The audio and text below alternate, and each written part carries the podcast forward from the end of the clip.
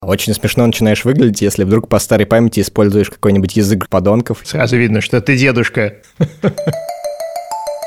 Всем привет, с вами подкаст «Так и будет». Я Даниил Дугаев.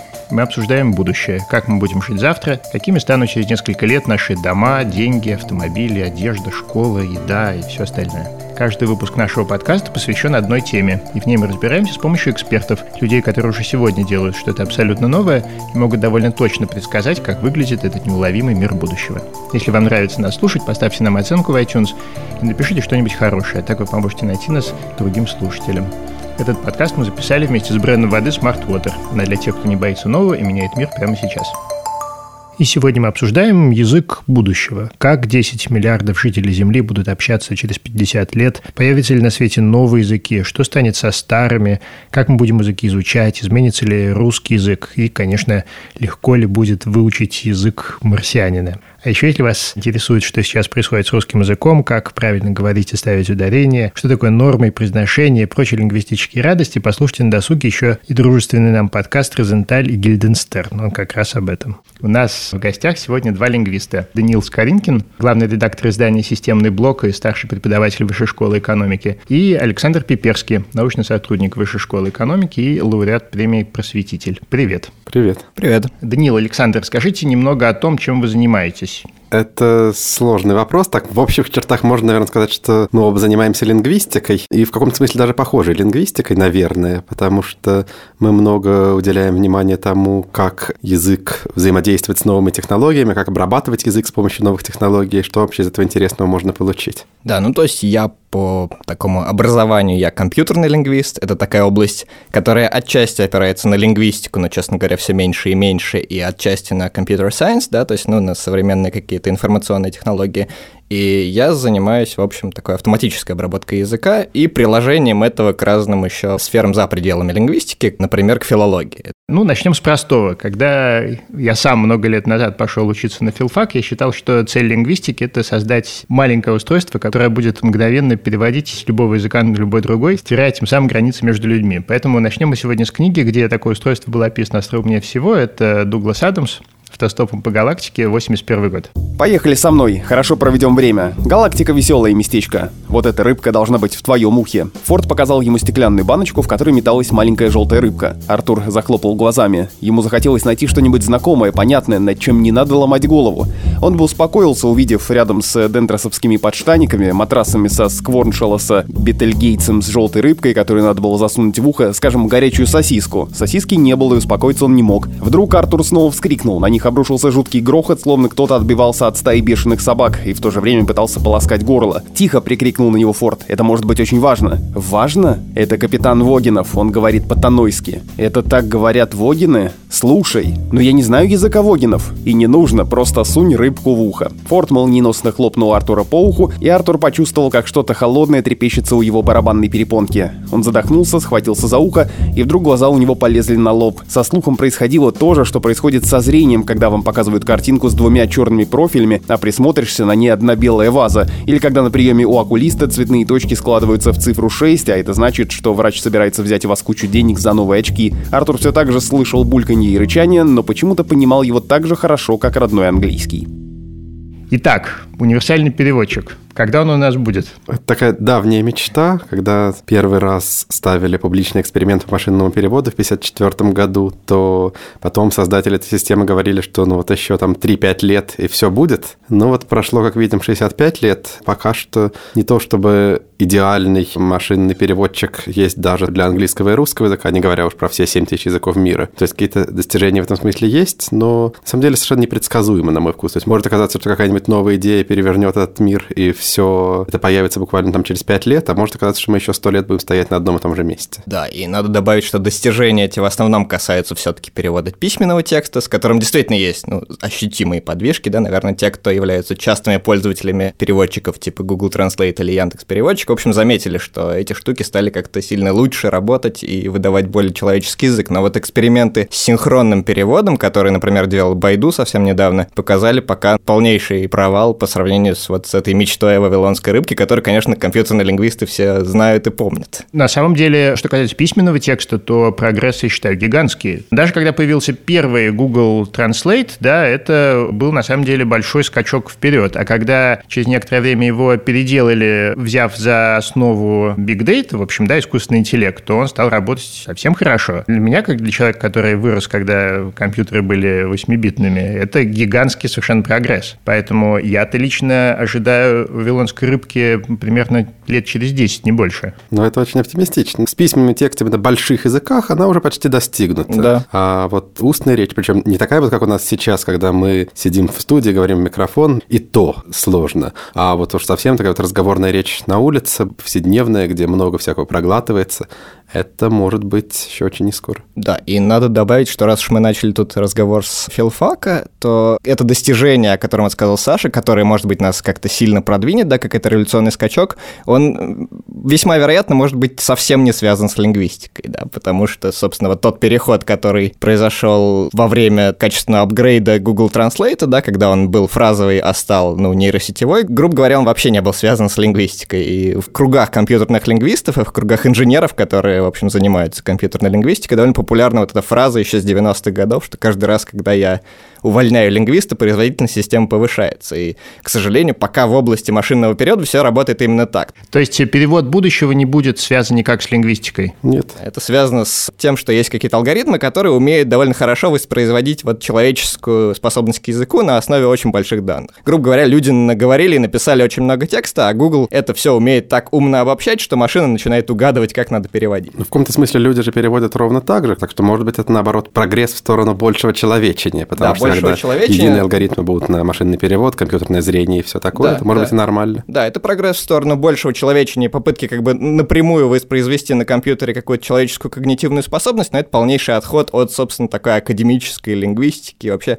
академической науки с ее вот формализацией языка на разных уровнях, то есть там ничего нет про синтаксис и там про семантику, очень мало. Я не вижу препятствий к тому, чтобы при наличии большого количества материала, который можно анализировать, сделать, собственно, вавилонскую рыбку. А в чем сейчас проблема? Проблема в неоднозначности. Если я говорю какую-то фразу, она очень сильно зависит от контекста, который в письменном тексте обычно хотя бы выражен там до или после, а в речи он может быть еще не выражен просто потому, что я об этом скажу через там два предложения, либо он вообще выражен э, какими-то экстралингвистическими свойствами. Вот я говорю, смотри, собака подходит. И я говорю про электричку, да, ну потому что вот есть такой диалект, на котором собака — это электричка, но ваша вавилонская рыбка, в общем, никак не может узнать, что я говорю не про собаку, и нужно переводить не dog, а какой-нибудь suburban train.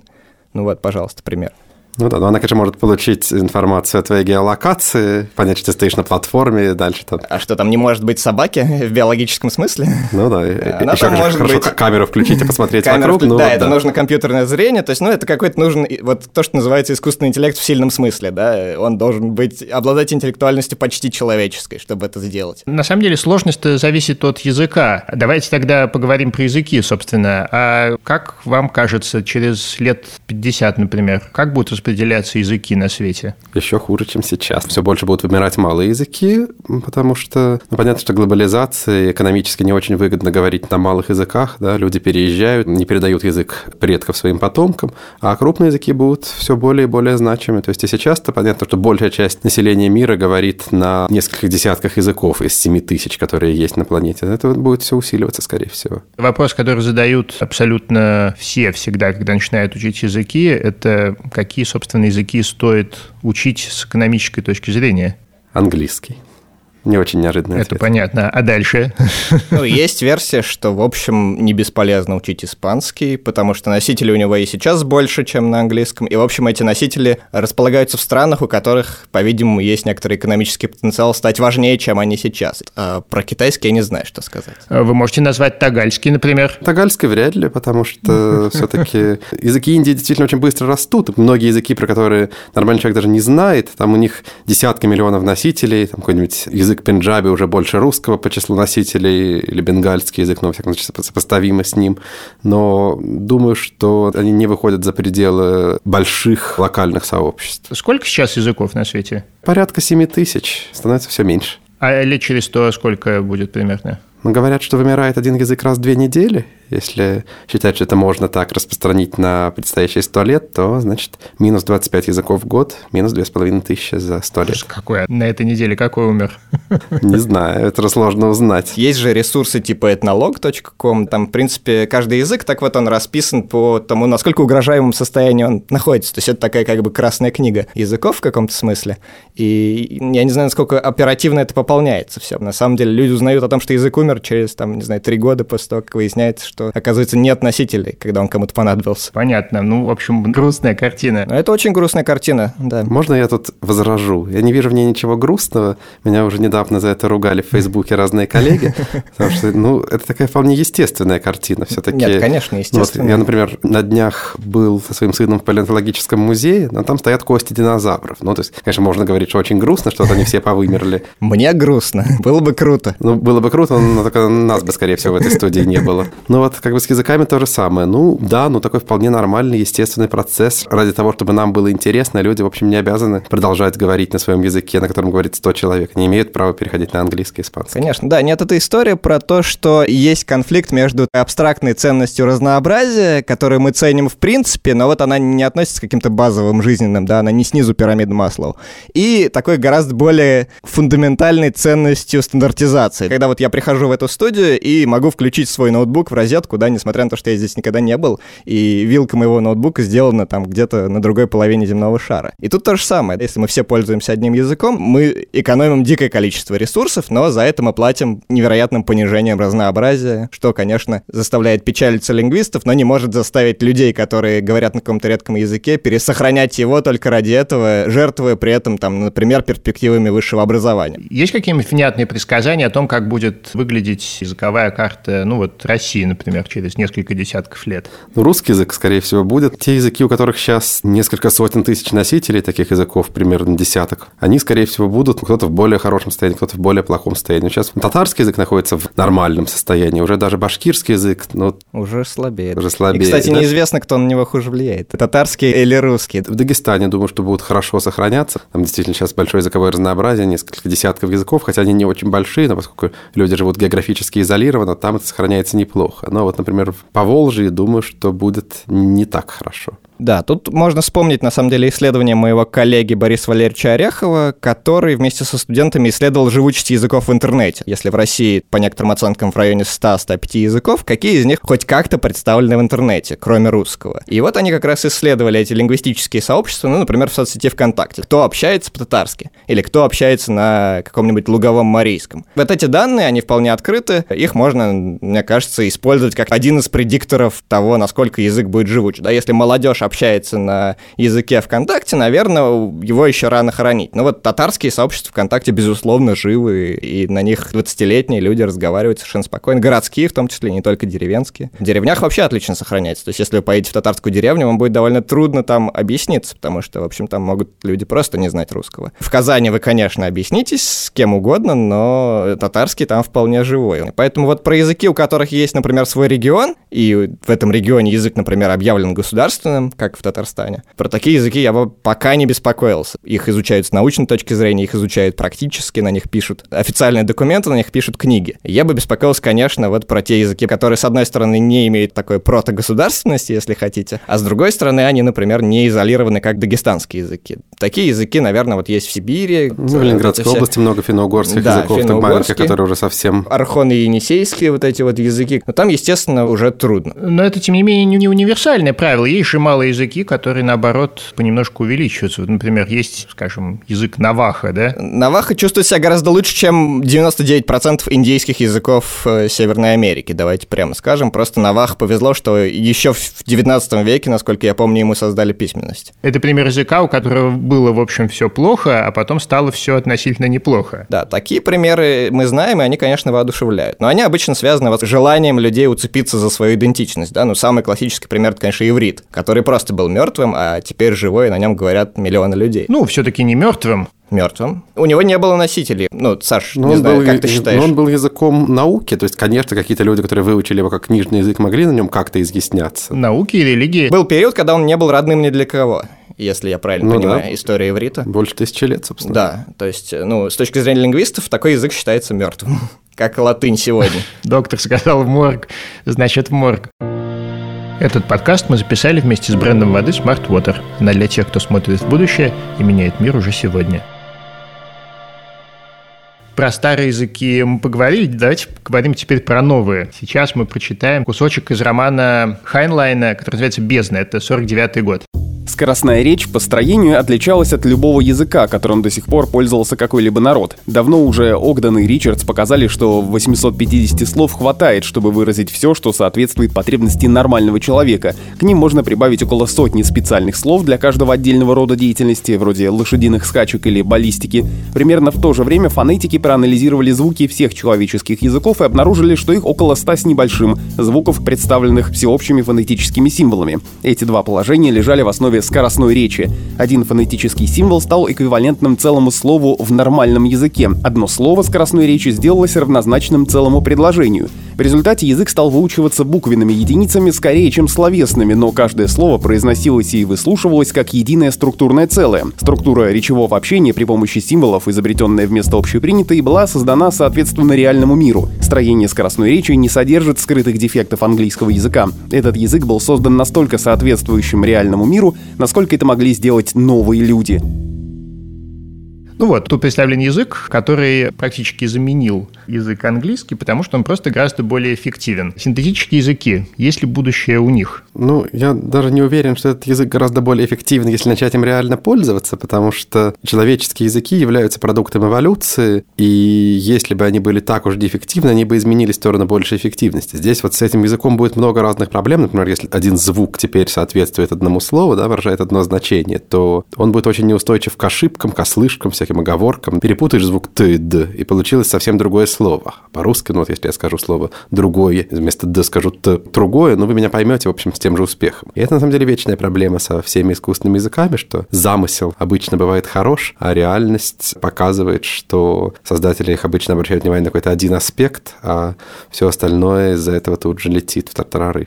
Насколько я слышал, люди, которые пытались передавать эсперанто своим потомкам, потерпели неудачу, поскольку эсперанто начал приобретать черты черты естественных языков. Нет, ну эсперанто просто есть естественный язык в каком-то смысле. Ну, потому что эсперанто, ну, по сути, такая смесь итальянского, испанского, французского, ну, с некоторыми вкраплениями там, английского, немецкого, которая обладает очень упрощенной грамматикой, действительно. Ну, то есть, в общем, он не то чтобы такой уж противоестественный язык, да, он, конечно, искусственный, но, в принципе, это, ну, такая ситуация, которая, например, возникает, когда бывают так называемые пиджины, креольские языки, которые возникают так, в результате смешения нескольких других языков, так и здесь. Вот языки с какой-нибудь великой идеей в основе, вот это по-настоящему искусственные языки, вот с ними все как-то хуже и сложнее. Угу, то есть у Хайнлайна скорее такая более радикальная история, как вот эти всякие логические ну, языки. логические да? языки, да. Да, это скорее похоже на Токипона, например. Токипона, Есть такой да. прекрасный язык, кстати, там сколько слов всего? 120, 120 по-моему, да? Да. Эсперанто вовсе не такой простой язык. Его действительно могли бы обнаружить в какой-нибудь долине рядом с Андорой, никто бы не удивился. Ну, в общем, да, мы бы сказали, что действительно там, видимо, было много языковых контактов, поэтому язык сильно упростился, все латинское склонение потерялось, и вот получился такой язык. Ну, то есть у эсперанто, как вам кажется, тоже, в общем, будущего нет? У эсперанто просто становится таким хобби типа коллекционирования марок, да, но вот есть люди, которые коллекционируют марки, их может быть тоже 2 миллиона, как и те, кто говорит на эсперанто.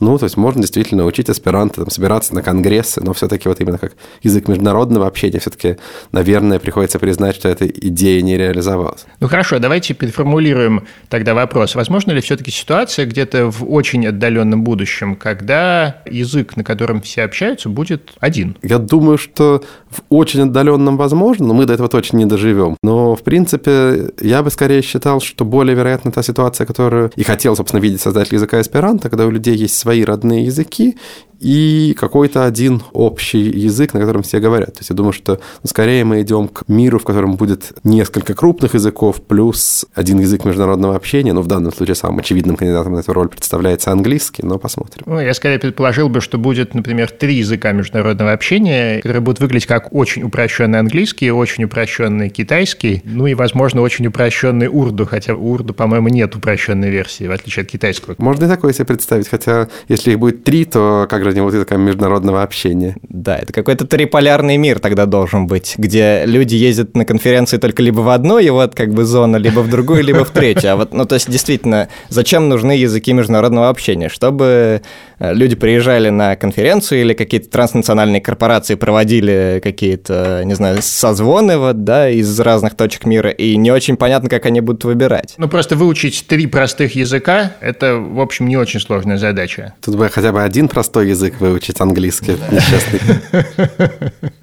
Ну вот Токипона. Токипона не очень подходит для ведения международных переговоров, потому что она вообще и специально так задумана, чтобы там все было максимально нечетко, максимально общие понятия. Если вам надо подписывать какие-нибудь контракты на миллиарды долларов, то, может быть, лучше говорить на человеческом языке, стремящемся к некоторой четкости. В Токипоне даже числительных-то нормальных нет. В идеальном варианте Токипоны полагается считать что типа один-два много. Ну хорошо, раз уж мы заговорили о том, легко ли будет изучать упрощенные языки, как мы вообще будем изучать языки через 20 лет, как вам кажется? Ну, мне хочется верить, что нам будет как-то легче благодаря тому, что у нас гораздо больше таких виртуальных средств погружения в среду. Вот, собственно, на мой взгляд, какой-то полнейший провал советского языкового преподавания, я уж не знаю, он был задуманный или случайный, или просто люди не приоритизировали, он заключался в том, что совершенно не приоритизировалось никакое погружение в среду. То есть люди не пытались смотреть фильмы, разговаривать, слушать подкасты, и лично я учил английский, а я ездил в школе на Всероссийскую Олимпиаду по английскому. То есть, ну, в принципе, мой уровень английского школьный был сильно выше, чем в среднем по школе. И я учил английский именно благодаря тому, что к тому моменту, когда я учился в школе, уже были там MP3-плееры, эм пусть какие-то простенькие на там 256 мегабайт, что сегодня смешно звучит. У меня но, был на 64. Да, и вполне умещалось в эти даже 64 мегабайта годовой запас подкастов «Голоса Америки», BBC, там научных программ зарубежных. Мы смотрели фильмы на переменах, мы смотрели сериалы, мы читали тексты в оригинале, пусть простые, и это на самом деле дало плоды. И мне хочется верить, что мы, конечно, придем к тому, что гораздо меньше будет какого-то вот этого насильственного запихивания в людей сложных грамматических конструкций и гораздо больше вот такого вот обучения один из главных фантастических рассказов за последние 20 лет про лингвистику, потому что по этому рассказу был снят фильм «Прибытие». Из-за этого его все прочитали. Это Тед Чан «История твоей жизни», 98 год. Группа ученых общается с пришельцами. На следующем этапе мы получили от гиптоподов звуковое и письменное название желатинового яйца в купе с описанием акта его поедания.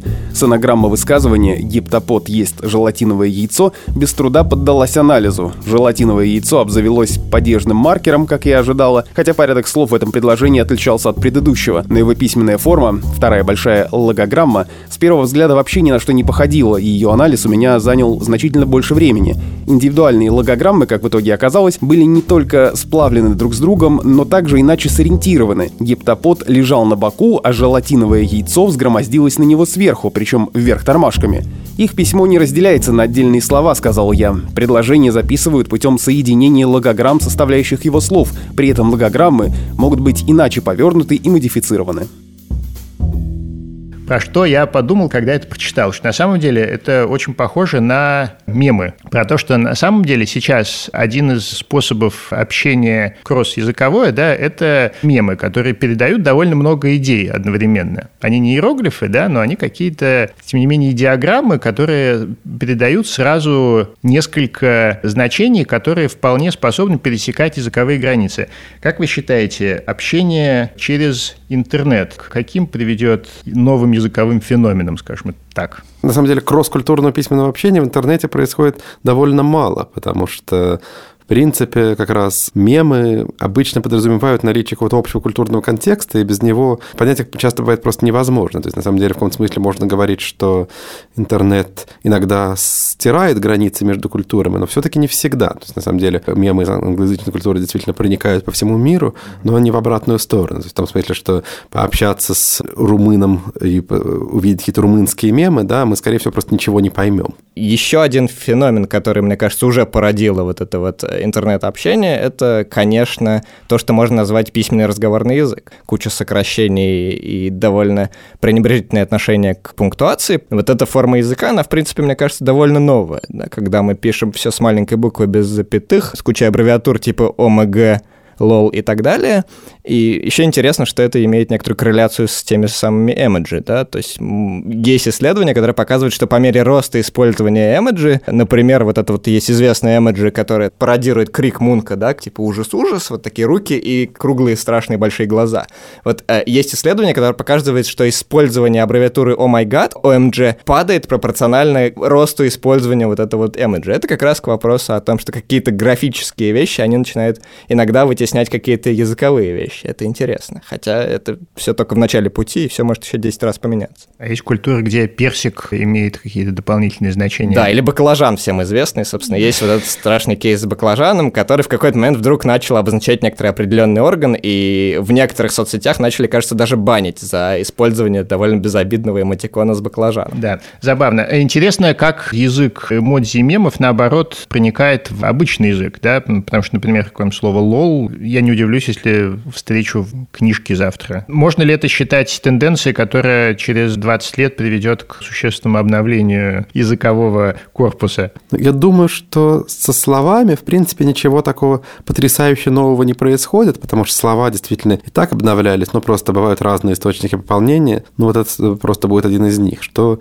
интересного происходит, так это, конечно, то, что вот все эти мемы, устойчивые выражения, они стали просто гораздо быстрее меняться, потому что раньше ну вот были какие-то мемы, да, там э, все прочитали Грибоедова, и потом 200 лет говорят одними и теми же мемами оттуда, да, счастливые часов не наблюдают и так далее. А сейчас мемы появляются буквально каждый день и точно так же быстро уходят. То есть в этом смысле там все время если раньше мы могли быть спокойны, что в подростковом возрасте узнали некоторое количество мемов, которые приняты в культурном мире, да, и дальше можем всю жизнь говорить, что счастливые часов не наблюдают, то теперь надо все время быть в тренде. Ну да, очень смешно начинаешь выглядеть, если вдруг по старой памяти используешь какой-нибудь язык из ЖЖ или язык вот подонков, совсем, совсем уже как-то сразу, сразу, сразу видно, что ты, да, что ты дедушка. Сразу видно, что ты вышел в интернет в нулевые. Хорошо, а если говорить не только про мемы, язык интернета и так далее, что будет с русским языком? Какие сейчас можно наблюдать тенденции, которые приведут к каким-то результатам через 20-30 лет? Ну, можно наблюдать некоторое количество мелких тенденций, которые, в общем, мало интересны в глобальном смысле. То есть можно много говорить про какие-то изменения, типа того, что почти перестали склоняться географические названия на «о», типа Колпина. Ну да, там постепенно теряется склонение числительных. Да, сказать, с 720 книгами, да, почти невозможно. С 720 книгами еще как-то, да. Ну а какие-то глобальные вещи, если интересные будут происходить, то на уровне социолингвистики, как в каких контекстах мы используем русский язык, в каких контекстах не русский. То есть интереснее подумать, будет ли русский, например, уступать э, место в каких-то сферах, скажем, в бизнесе или в науке английскому, будет ли русский вытеснять другие языки России, как это все будет работать, какой будет статус русского языка в зарубежных странах. Вот про это все действительно интересно думать. Да, и нужно ли его вытеснять, и где нужно вытеснять. Вот у нас, кажется, была дискуссия на тему того, на каком языке нужно писать научные статьи, и там как раз вот этот вот вопрос про то, что нужно ли всем переходить на английский, он кажется там более дискуссионный, чем вопрос про языковое разнообразие с какими-нибудь малыми языками, потому что есть люди, которые считают, что ровно в тот момент наука начала так стремительно и быстро развиваться, когда вот в какое-то раннее новое время наука перестала писать на одном едином языке, которым тогда была латынь, и начала создавать национальные языки науки.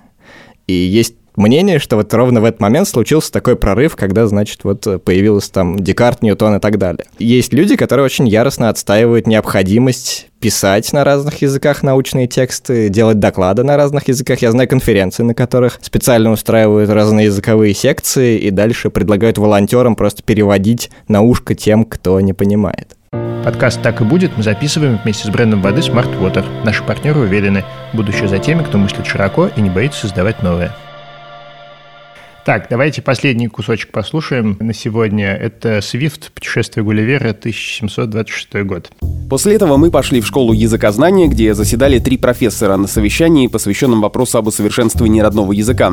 Первый проект предлагал сократить разговорную речь путем сведения многосложных слов к односложным и упразднения глаголов и причастий, так как в действительности все мыслимые вещи — суть только имена. Второй проект требовал полного упразднения всех слов. Автор этого проекта ссылался главным образом на его пользу для здоровья, и сбережения времени. Ведь очевидно, что каждое произносимое нами слово сопряжено с некоторым изнашиванием легких и, следовательно, приводит к сокращению нашей жизни. А так как слова — суть только названия вещей, то автор проекта высказывает предположение, что для нас будет гораздо удобнее носить при себе вещи, необходимые для выражения наших мыслей и желаний. Это изобретение, благодаря его большим удобствам и пользе для здоровья, по всей вероятности, получило бы широкое распространение, если бы женщины, войдя в стачку с невежественной чернью, не пригрозили поднять восстание, требуя, чтобы языку их была предоставлена полная воля, согласно старому дедовскому обычаю. Так простой народ постоянно оказывается непримиримым врагом науки. Вопрос про регулирование языка. Может ли Академия наук каким-то образом способствовать сохранению русского языка в том виде, в каком он сейчас существует? Или это абсолютно бессмысленное дело? Ну, я бы сказал, что, конечно, всякая нормализаторская деятельность направлена на то, чтобы все законсервировать, но обычно это не происходит, поэтому любой нормализатор в какой-то момент сдается. То есть в какой-то момент все-таки приходится эту крышечку немножко ослабить и запустить туда что-то новое, живое, а что-то, что уже законсервировали, оттуда выкинуть. То есть мы понимаем, что, конечно, если бы кто-то вот задался целью сказать, что нормативный русский язык будет вот ровно такой, как сейчас в настоящий момент, и так будет всегда, то, ну, там, лет через сто окажется, что это просто совершенно другой язык. Язык, который живет в нас, он будет меняться, потому что так устроены языки. Но какая-то консервация того состояния русского языка, который есть сейчас, для того, чтобы сохранить вот этот вот снимок, да, слепок, она, в принципе, полезна. Ну вот, э, лингвисты для этого делают, например, языковые корпуса, да, в которых хранят большое количество языкового материала, на котором можно посмотреть, как, например, включит менялось на включит, э, если у нас, например, там размечено, как ставилось ударение, да, или если мы храним какие-то свидетельства о том, как был устроен устный язык там 20 лет назад. И вот на это как раз Академия наук могла бы направить свои усилия, и, кажется, отчасти направляет, да, когда создает лингвистические корпуса, например. Я, на самом деле, хотел вспомнить, например, попытки Франции, да, сохранить французский язык в рамках каких-то законов. Там же, если ты, например, выступаешь по телевидению, ты должен использовать какие-то совершенно определенные слова. Да? Ты не можешь, например, использовать много неологизмов, которые заимствованы из того же английского. Ты не можешь сказать email, ни в коем случае должен быть курье, электроник и так далее. И мне кажется, что у них получится. То есть французский язык через 40 лет будет гораздо больше похож на французский язык сегодняшний, чем, например, русский на русский язык сегодняшний. Ну, непонятно, в чем чем смысл такой борьбы? Я бы считал, что язык в первую очередь нужен для коммуникации, а не для того, чтобы он через 40 лет был похож на самого себя. И поэтому, конечно, коммуникацию это затрудняет, если ты должен все время думать о том, какое слово употребить, чтобы тебя не побили.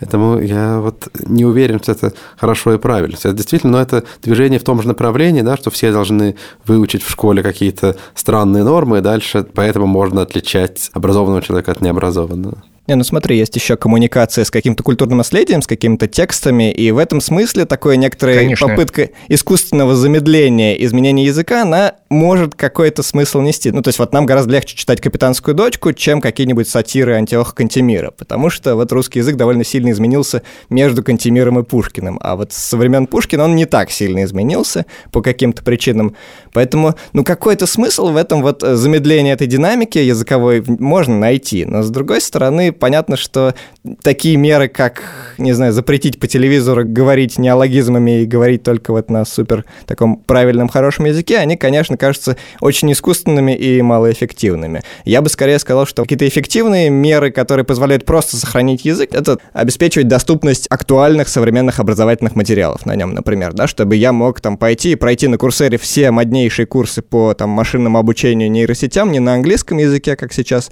а на хорошем русском языке. Вот это такая опять осмысленная работа. Когда у людей будет возможность проходить их на русском языке, для них это станет некоторым дополнительным как бы аргументом для того, чтобы не забывать русский или там его изучить, если у них родной какой-нибудь, скажем, татарский. Да? Опять же, если у нас появляются на курсере курсы на татарском, актуальные, современные от там мировых исследователей из Стэнфорда, то нам становится доступна эта информация на татарском, мы можем не учить для этого даже и русский, не только английский.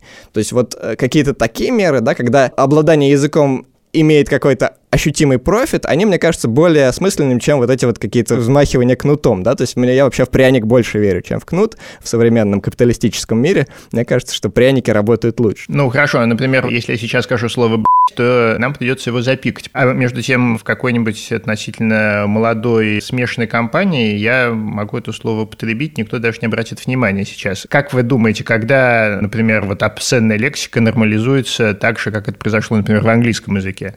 Ну, я бы вообще не стал сравнивать ситуацию с английской, потому что мне кажется, что более или менее в любом языке на самом деле есть э, что-то, что нельзя произносить. На том же самом английском языке вы можете называть какие-то слова, которые обозначают естественные физиологические процессы, но не можете называть человека с темным цветом кожи словом на букву «Н». Можешь, если ты сам человек с темным цветом кожи. Ну да, но вот мне нельзя, если я начну говорить по-английски. Это еще хуже, чем если мы сейчас произнесем слово того, что мы запикали это слово, дальше ничего не произойдет, а так со мной приличные люди просто перестанут общаться, если я по-английски начну его употреблять. В результате из этого просто возникает интересная игра. Каждый раз должны думать, с кем из друзей можно, с кем из друзей нельзя эти слова говорить. Да? Там, когда, когда у меня появляются какие-то новые друзья, то в какой-то момент, если я начинаю употреблять матерные слова, то это означает переход на какой-то новый уровень близости и так далее. Это на самом деле все очень ценно и интересно, и было бы жалко это потерять. Для меня, кажется, есть какие-то вот ситуации, в которых я до сих пор совершенно не могу себе представить употребление матерных слов, хотя очень нейтрально и даже хорошо, наверное, отношусь к мату. Иногда мне очень нравится его выразительность, и я употребляю в своей жизни, наверное, более-менее свободно, но мне, наверное, практически невозможно употребить при родителях, и, наверное, довольно тяжело употребить в лекции перед студентами. Мы в какой-то момент обсуждали это с Максимом Крангаузом, который удивлялся, что я матерюсь в Фейсбуке, и что моя мама эти посты лайкает. Ужасно, ужасно. Да, я, я говорю, ну как-то, ну а что такого? Назовите, пожалуйста, три изобретения, которых лично вы ждете от будущего. Маховик времени, конечно. Какую-нибудь штуку, которая избавит мозг от прокрастинации. Ну, конечно, молчаливого таксиста. Чтобы таксист с тобой не разговаривал. Для этого нужен беспилотный автомобиль просто. Я бы, наверное, хотел, чтобы появилось лекарство от всех хронических болезней, чтобы, если уж умирать, то от разрыва сердца и быстренько. А еще мечтаю о таблетке от недосыпа, ну и я бы хотел какие-нибудь совершенствования в городском транспорте, которые позволят перемещаться буквально за считанные минуты и без времени на пересадки, ожидания и так далее. Спасибо. Спасибо. Спасибо. На сегодня все. Это подкаст «Так и будет». Я Данил Дугаев. Пожалуйста, подписывайтесь на нас, ставьте нам лайки, звездочки, рассказывайте о нас друзьям.